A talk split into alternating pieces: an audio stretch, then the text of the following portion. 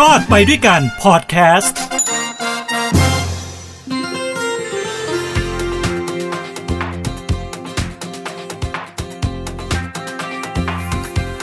สวัสดีครับ ตอนรับทุกท่านเข้าสู่รอดไปด้วยกันกับผมทินโชคมกิจทางหูดีพอดแคสต์ครับ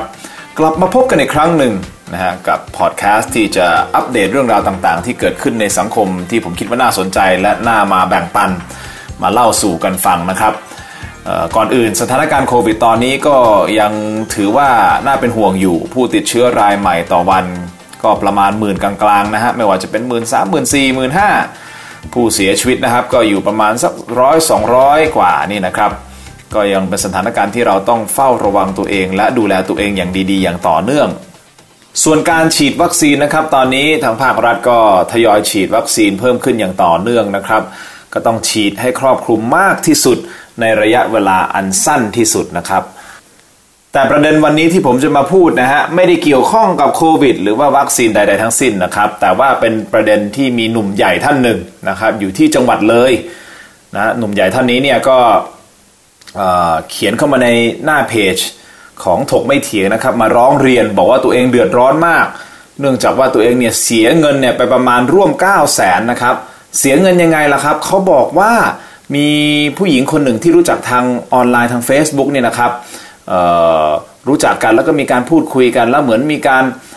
ตกลงกันสัญญากันว่าจะเจอกันนะก็เลยหลงรักอพอหลงรักเสียยังไงล่ะครับ ก็อะละพอเขาบอกว่ามีเดือดร้อนมีความเดือดร้อนเรื่องนู้นเรื่องนี้ ตัวเองก็โอนเงินไปให้ โอนเงินไปให้นะครับทั้งหมดในยี่สิบเจ็ดครั้ง ใช่แล้วครับฟังไม่ผิดฮะยี่สิบเจ็ดครั้งครับ เขาบอกว่าเป็นเรื่องที่เดือดร้อนมาก มันผ่านมาประมาณสัก 5 เดือนแล้วนะครับ ก็ตอนแรกเนี่ยก้อนแรกที่โอนไปเนี่ยก็คือเป็นค่าไฟฟ้าประมาณ 24,000 บาทนะฮะโอนไป แต่เรื่องมันไม่จบแค่นั้นครับเขาบอกว่าผู้หญิงคนนี้เนี่ยก็มีเรื่องราวขึ้นมาอีกมากมาย ไม่ว่าจะเป็นเรื่องค่าเช่าบ้าน เรื่องป้าป่วยบ้างแหละ หลานไม่มีเงินค่าเทอมบ้างแหละแม่ป่วยบ้างแหละ ตัวเขาเองบ้างแหละไม่สบายนะครับ ล้มมือหักบ้างแหละ จะเอาเงินไปจองบ้าน เอาเงินไปให้กับคนที่เอารถมาจำนางบ้างละอ่าโอ้อันนี้ก็มีหลายเหตุการณ์แล้วครับที่ทำให้เขาใจอ่อนแล้วต้องโอนเงินไปนะครับ อีกทั้งยังมีเรื่องของเอ่ออะไรนะ พี่ชายโดนจับเรื่องของยาบ้านะครับมาขอเงิน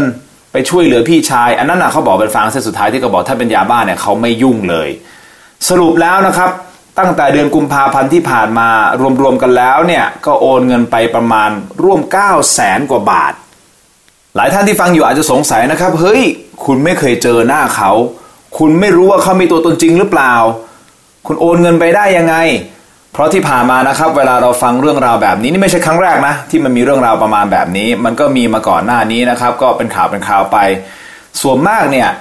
จะไม่ได้เจอหน้าไม่เห็นหน้า เห็นแต่รูป รูปที่เขาส่งมา แล้วเราจะไปรู้ได้ยังไงครับว่ารูปที่ส่งมาเนี่ยเป็นตัวตนของคนคนนั้นจริง ๆ โดยปกตินะครับ พวกที่มันหลอกบนโลกออนไลน์แบบนี้มันก็จะเอารูปของคนอื่นที่หน้าตาดีๆ สวยๆเนี่ยส่งมาให้ เพื่อให้ผู้ชายนั้นตายใจเข้าใจว่าไอ้รูปที่ส่งมาเนี่ยคือตัวตนที่แท้จริงนะครับ ก็มีการวิธีการคุยการแชทกันนะครับหยอกนู่นหยอดนี่หน่อยนะ เพื่อที่จะให้ผู้ชายหลงเชื่อ สงสาร หลงรัก และสุดท้ายเนี่ยเวลาของเงินเนี่ยผู้ชายก็มักจะใจอ่อนแล้วช่วยไป มันมีเทคนิคละครับ ไอ้แม่เป็นเทคนิคที่เอารูปคนอื่นมามามาปลอมตัว แต่ในกรณีนี้ครับ คุณผู้ฟังครับ มันแตกต่างครับ เพราะอะไรรู้ไหมครับ เพราะว่าชื่อนามสกุลนะฮะกับรูปภาพทางผู้เสียหายนะครับ ที่ผมพูดคุยทางโทรศัพท์แต่เขายืนยันว่าคือตัวจริงเฮ้ยผมก็ถามว่าแล้วคุณรู้ได้ไงว่าคือตัวจริงเขายืนยันกันยังไงว่าเป็นตัวจริง ปรากฏว่ามีการ video call กันครับ ใช่แล้วครับคุณผู้ฟังครับมีคือมีการ video call กันกับผู้หญิงคนนี้นะฮะส่วนผู้เสียหายก็เลยยืนยันว่าเฮ้ยเนี่ยเขาตัวจริงจริง ๆ แล้วมีการพูดคุยกันจริง ๆ แล้วมีการให้ชื่อนามสกุลแล้วก็เบอร์บัญชีเนี่ยของจริงนะฮะในการโอนเงินไป เคสนี้มันเลยแตกต่างครับ มันไม่ใช่เอารูปคนอื่นมาปลอมตัวแล้วมาหลอกลวงไอ้แบบเนี้ยเป็นรูปแบบที่เราจะคุ้นเคยกัน แต่ไอเนี้ยมันคือตัวจริง ผู้ชายก็เลยยิ่งไว้ใจหลงเชื่อไงครับ เพราะทุกครั้งที่ FaceTime หรือวิดีโอคอลเนี่ยก็คือตัวจริงเฮ้ยเขาไม่น่าจะหลอกเราเขาเดือดร้อนจริง ๆ ก็เลยช่วยเขาไปนะก็มีการขายที่มีจำนำทองทำนู่นทำนี่เพื่อที่จะเอาเงินไปช่วยเขาจนตัวเองเนี่ยลำบาก ก็เลยมาร้องขอเพจถกไม่เถียงรวมถึงตัวผมเนี่ยให้ช่วยหน่อยเขาอยากได้เงินคืนนะครับก็ส่งรายละเอียดมานะฮะในอินบ็อกซ์ก็มีการพูดคุยกัน ผมก็เลยนัดมาครับ ก็เลยนัดมาแล้วก็ในระหว่างนั้นก็ให้ทีมงานลองตรวจสอบดูว่าไอ้ผู้หญิงคนนี้เนี่ยมันเป็นจริงเป็นตัวจริงอย่างที่เขาอ้างหรือเปล่า เราก็ไม่มีวิธีการในการติดต่อไปเขาให้เบอร์มานะฮะก็ก็ลองลองพยายามติดต่อแต่ติดต่อยากมากเลยนะครับ ปรากฏว่าออพอผมนัดเข้ามาออกรายการถกไม่เถียงนะครับอออีกฝั่งหนึ่งนะฮะก็ไปรู้ข่าวเข้า เนื่องจากว่าเริ่มเป็นข่าวมีนักข่าวในพื้นที่ก็ไปสัมภาษณ์ผู้หญิงคนนี้ คือผู้ชายอะอยู่จังหวัดเลยถูกต้องไหมครับ ส่วนตัวผู้หญิงอะอยู่นครปฐม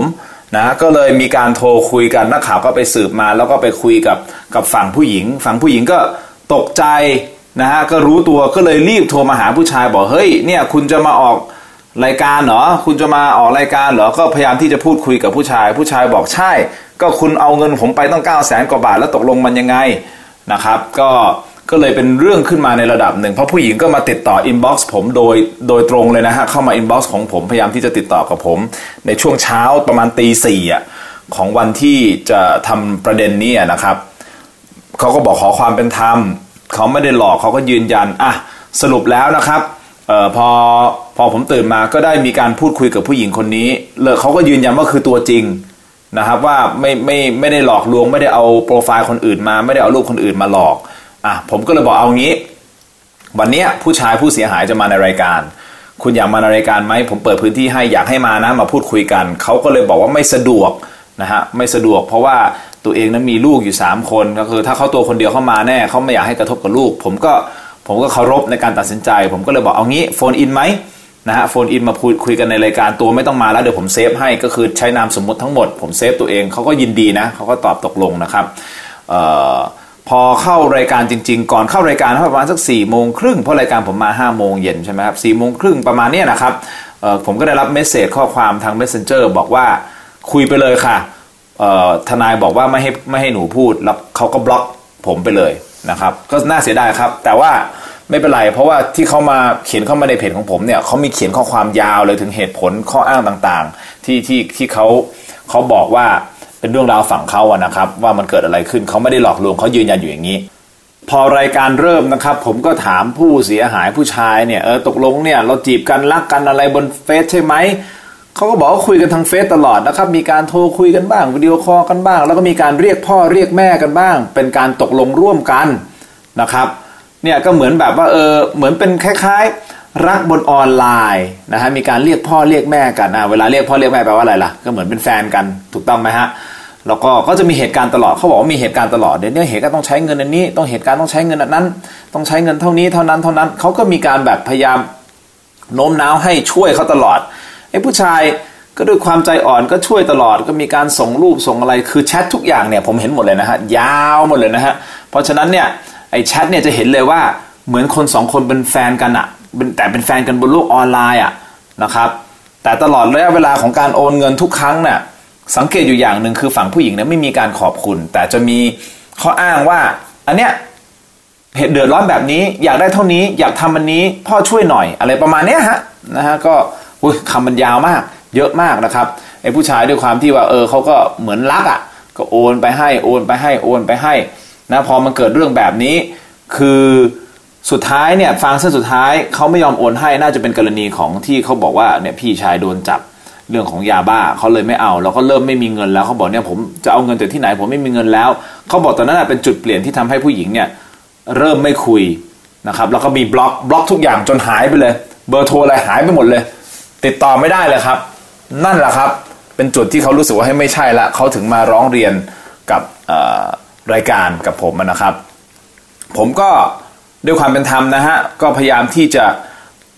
สื่อสารกับทางฝ่ายผู้หญิงนะครับ ผ่านหน้าจอโทรทัศน์นะฮะเป็นระยะระยะเลยบอกว่าเนี่ยผมอยากจะให้คุณโทรเข้ามานะ เราพยายามติดต่อคุณอย่างต่อเนื่องนะเสียดายนะเพราะคุณสัญญาว่าจะคุยแล้วในรายการเพื่อที่จะชี้แจง แต่คุณทำอย่างนี้เนี่ยที่ไม่ยอมชี้แจงแบบเนี้ย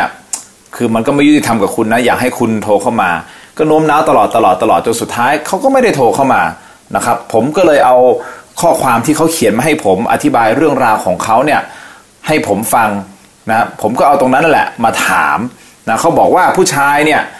มีการเอาเพื่อนโทรมาข่มขู่ว่ารู้จักกับตำรวจรู้จักกับ DSI นะนู่นนี่นั่นเหมือนขู่ผู้หญิงนะครับ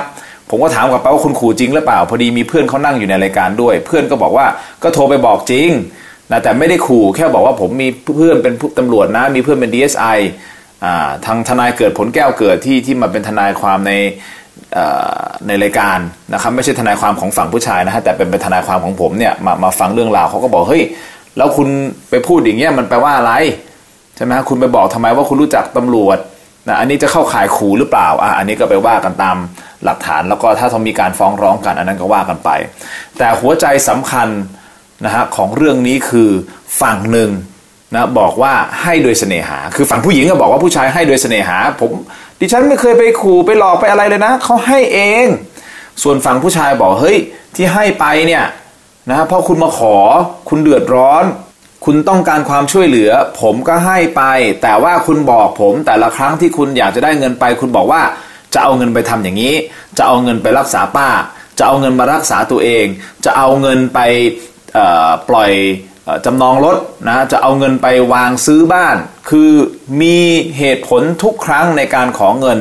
ในประเด็นนี้แหละครับที่ทนายเกิดผลบอกว่าแล้ว เงินที่เขาเอาไปเนี่ยเขาได้ไปทำในสิ่งที่เขาอ้างว่าเขาจะทำหรือเปล่า อันนี้ไม่สามารถยืนยันได้ทางฝั่งผู้ชายก็บอกว่าก็ไม่เคยก็ไม่เคยได้สลิปที่บอกว่าไปจ่ายค่าไฟนะมีแค่โชว์ว่าเออค่าไฟเท่านี้แต่ไม่เคยมีสลิปว่ายืนยันว่ามีการจ่ายค่าไฟจริง หรือแม้แต่กระทั่งออบอกว่าซื้อบ้านก็ไม่เคยเห็นมีสัญญาเรื่องของการซื้อบ้านหรือใบเสร็จต่างๆ เอาเป็นว่ามันไม่มีหลักฐานอะไรมายืนยันได้เลยว่าเงินที่เขาเอาไปจากฝั่งผู้ชายเนี่ยได้ไปทำในสิ่งที่เขาร้องขอมาตั้งแต่แรกหรือเปล่า ประเด็นนี้ทำไมถึงสำคัญ ประเด็นนี้ทนายเกิดผลบอกว่า พอมันเป็นอย่างนี้เสร็จปุ๊บเนี่ยมันก็ต้องมาดูละนะครับว่าเขาเนี่ย เอาเงินไปทำอะไร เอาเงินไปทำอย่างที่เขาอ้างหรือเปล่า ถ้าไม่ได้เอาเงินไปทำอย่างที่เขาอ้าง อันนี้ก็อาจจะมีการเข้าข่ายว่าคุณมาหลอกเขาในการเอาเงินไปนะครับ ส่วนที่บอกว่าแบบนี้ให้โดยเสน่หาหรือเปล่า เพราะตัวผู้หญิงเขาก็ไม่ได้ปลอมเป็นคนอื่นนี่เขาก็เป็นตัวเขาจริงๆอะมาขอมามาพูดคุยกันอะแล้วคุณเป็นคนโอนเงินให้จริง ๆอะทนายเกิดผมบอกว่าอันเนี้ยมันเป็นสิ่งที่หลายคนเข้าใจผิดแล้ว ผู้หญิงส่วนมากนะครับ เวลา ทำการลักษณะแบบของเงินผู้ชายไปอย่างเงี้ยก็มักจะใช้ข้อนี้มาเป็นข้ออ้างนะในการต่อสู้ในศาลว่าให้โดยเสน่หา ถามว่าให้โดยเสน่หาหรือเปล่า มันต้องดูที่จุดเริ่มต้นก่อน มันต้องดูก่อนนะครับว่าการที่ผู้ชายจะโอนเงินมาให้เราตั้งแต่แรกเนี่ยเขาให้บนพื้นฐานอะไร เขาเชื่ออะไร เช่น คุณบอกว่าตอนนี้คุณเดือดร้อน คุณจะต้องไปจ่ายค่าไฟ นะครับ คุณอาจจะไม่ได้ไปบังคับขู่เข็นให้เขาให้เอง แต่เขาบอกเอ้ย เดือดร้อนเหรอเอางี้ ผมให้คุณแล้วกันนะคุณไปจ่ายตรงนี้แล้วกันอะคุณก็รับเงินไป แต่หลังจากที่คุณรับเงินไป คุณได้ไปจ่ายค่าไฟจริงหรือเปล่า ถ้าไม่ได้ไปจ่ายค่าไฟจริง แล้วคุณเอาไปทำอย่างอื่น อันเนี้ยจุดเริ่มต้นมันคือเหมือนไปหลอกเขาให้เขาเชื่อว่าคุณเดือดร้อนในการที่คุณจะต้องไปจ่ายค่าไฟเขาถึงโอนเงินให้ แต่คุณไม่ได้เดือดร้อนจริง คุณเอาเงินไปทำอย่างอื่น อันเนี้ย มันไม่ใช่ให้โดยเสน่หานะครับ ถึงตอนให้ที่เขาให้เขาให้โดยเสน่หาในส่วนหนึ่งใช่ แต่ว่าจุดเริ่มต้นของการให้ มันมาจากการหลอกลวงมาจากการโกหกไงครับ คุณไปโกหกว่าคุณเดือดร้อน ถ้าไม่ได้เงินว่าไฟจะถูกตัดอะไรก็แล้วแต่ แต่ปรากฏว่าด้วยความโกหกตรงนี้เขาสงสารเขาโอนเงินให้คุณ แล้วคุณก็ไม่ได้เอาเงินไปทำในสิ่งที่คุณไปบอกเขาตั้งแต่แรก อันนี้แหละมันเลยกลายเป็นประเด็นครับนะฮะเพราะฉะนั้นแบ่งกันนะครับเรื่องของให้โดยเสน่หานะครับถ้าเขาให้โดยเสน่หาโดยไม่ได้หวังผลอะไรใดทั้งสิ้น คือเขาให้เองโดยที่คุณไม่ได้ไปหลอกลวงเขาไปบอกเขาว่าเออเนี่ยคุณเดือดร้อนอย่างนี้แขนหักอะแล้วคุณแขนหักจริงหรือเปล่าล่ะใช่ไหมมีแขนหักจริงหรือเปล่าล่ะที่คุณบอกว่าตอนนี้โอ้ต้องจ่ายค่าโรงพยาบาลแขนหัก ถ้าคุณแขนไม่ได้หักจริง แล้วคุณไปพูดอย่างนั้น แล้วเขาโอนเงินให้เพราะเขาเข้าใจว่าคุณแขนหักไอ้แบบนี้คือหลอกลวงครับ ไม่ใช่ให้โดยเสน่หาครับ อันนี้แหละครับคือประเด็นที่มีการถกนะฮะกันในรายการเพื่อที่จะชี้ให้เห็นว่าอะไรคือให้โดยเสน่หาอะไรคือ การหลอกลวง ในรายการผมได้มีการโทรหาผู้กำกับในพื้นที่นะครับ เป็นเจ้าของพื้นที่นะฮะท่านผู้กำกับก็บอกว่าในกรณีนี้หลังจากที่ได้รับเรื่องราวแล้ว แล้วก็มาดูพยานหลักฐานต่าง ๆนะครับ ท่านก็ยืนยันบอกเลยนะว่า ไอ้แบบเนี้ยสามารถที่จะแจ้งความในการช่อโกงได้นะครับไม่มีปัญหาเลยก็คือให้ผู้เสียหายนะครับวันรุ่งขึ้นเนี่ยเอาหลักฐานไปโดยเฉพาะพวกแชทต่างๆ แล้วก็หลักฐานการโอนเงิน ซึ่งมีสลิปโอนเงินทั้งหมดนี่นะฮะรวมๆกันแล้วเนี่ยเก้าแสนกว่าเนี่ยเอาไปให้ทางตำรวจแล้วเดี๋ยวตำรวจจะแจ้งข้อกล่าวหากับผู้หญิงคนนี้เองเนี่ยท่านผู้กำกับยืนยันแบบนี้ พอมาถึงจุดนี้นะครับ ฝ่ายผู้เสียหายก็มีความสบายใจมากยิ่งขึ้น แล้วก็เตรียมตัวที่จะไปแจ้งความในวันรุ่งขึ้น หลังจากเสร็จสิ้นจากรายการไปแล้วนะครับ แต่จุดพีคมันอยู่ตรงนี้ครับ คือตลอดระยะเวลาของรายการเนี่ยผู้หญิงก็ไม่มีการติดต่อเข้ามา แต่รู้ไหมครับว่าทางฝั่งของผู้หญิงเขาดูรายการอยู่นะครับปรากฏว่าผมได้ข่าวมาว่านะครับวันรุ่งขึ้นเนี่ยทางฝั่งผู้หญิงครับขับรถ นะจากนครปฐมนะฮะขึ้นไปที่จังหวัดเลยไปหาผู้เสียหายเลยครับ ไปเจรจาพูดคุยกันฮะไปเจรจาพูดคุยว่าตกลงจะเอาอย่างไร ปรากฏว่ามีการเผชิญหน้าและคุยกันนะฮะสรุปสุดท้ายเนี่ยผู้หญิงยินดีที่จะคืนเงินให้ครับ คืนเงินให้จำนวนเท่าไหร่รู้ไหมครับ ไม่ใช่ 9 0 0แสนกว่าบาทนะฮะแต่จะให้เพียง 4 5 0 0 0 0 บาทในระยะเวลา 4 ปีครับ อะคุณผู้ฟังอาจจะงงเอ๊ะทำไม 4 5 0 0 0 0 บาทล่ะ แล้วทำไมไปตกลงกันอย่างนั้น คือมีช่วงหนึ่งในรายการนะครับ ที่ผมถามผู้เสียหายว่าตอนนี้อยากได้เงินคืนใช่ไหม ถ้าไม่ได้คืนทั้งหมดเนี่ยอย่างน้อยเท่าไหร่เนี่ยจะทำให้คุณอย่างน้อยพอใจใช่ไหมครับเขาก็บอกโอ้ยตอนนี้เหรอครับ ผมเดือดร้อนมาก ขอ4ี่แสนห้าแสนผมก็เอาแล้วครับ ขอให้มันได้จริงเถิดนะเขาพูดอย่างเงี้ยเหมือนเชิงแบบว่าเออก็ตัดพ้อนะครับ ว่าเขาคงรู้ว่าคงไม่ได้เงินหรอก แต่ปรากฏว่าผู้หญิงคนนี้ตอนไปเจรจา เขาบอกว่านี่ไงคุณพูดในรายการว่าคุณจะเอาแค่สี่สี่ห้าแสนเอง ก็นี่ไงฉันก็ตกลงคืนให้คุณ4ี่แสนห้าเองเนี่ยเดี๋ยวเขาเดี๋ยวฉันจะเอาหลักฐานที่คุณพูดในรายการเนี่ยเอามาเป็นหลักฐานด้วยว่าคุณพอใจแค่4ี่แสนห้าแสนบาทเท่านั้นเอง ดู ก็เอาตรงนี้มาเป็นจุดในการมาล็อกเขาอีกว่าจะคืนเงินให้แต่คืนเงินให้แค่จำนวน4ี่แสนห้าหมื่นบาท อย่างน้อยก็ได้เงินคืนนะฮะถึงแม้จะไม่ได้เต็มจำนวนก็ตามนะครับ ก็ทั้งสองฝ่ายก็ทำการตกลงกันนะมีตำรวจเป็นพยานนะมีการเซ็นนะว่าจะจ่ายคืนเงินตามระยะเวลา 4 ปีนะครับโดยการผ่อนจ่ายคืนมาเรื่อยๆนะครับก็มีตารางเวลาก็มีการพูดคุยกัน ก็ถือว่าเป็นการจบลงด้วยดีถึงแม้จะไม่ได้เงินเต็มจำนวนก็ตาม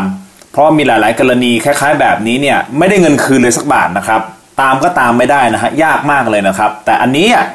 มันมีความแตกต่างจากเคสอื่นๆ เพราะว่า คนที่มาให้โอนเงินเนี่ยเขามีตัวตนจริงนะครับ ก็ทุกอย่างจริงหมด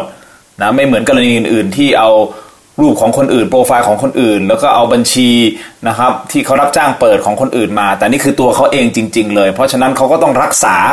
เครดิตของเขานะครับ เพราะเขายังต้องใช้ชีวิตในสังคมต่อไปครับ เป็นอีกกรณีหนึ่งครับที่รายการถกไม่เถียงสามารถที่จะช่วยเหลือผู้ที่เดือดร้อนและเข้ามาร้องเรียนกับเพจของเราได้นะครับ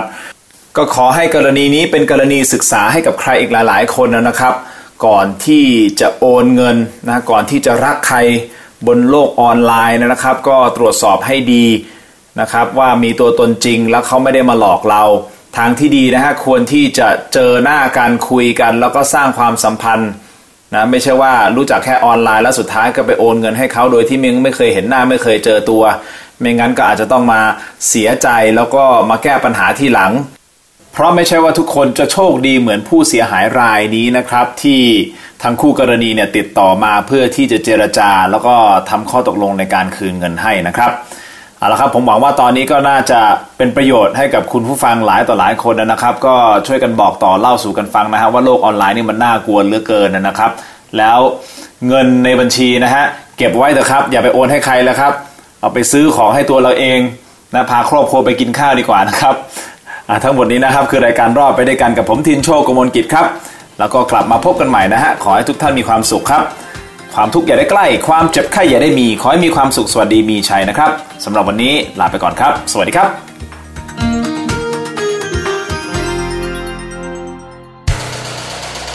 ฮูดี้พอดแคสต์ฮูดี้พอดแคสต์เรื่องที่คุณฟังแล้วต้องร้องว่าฮูดี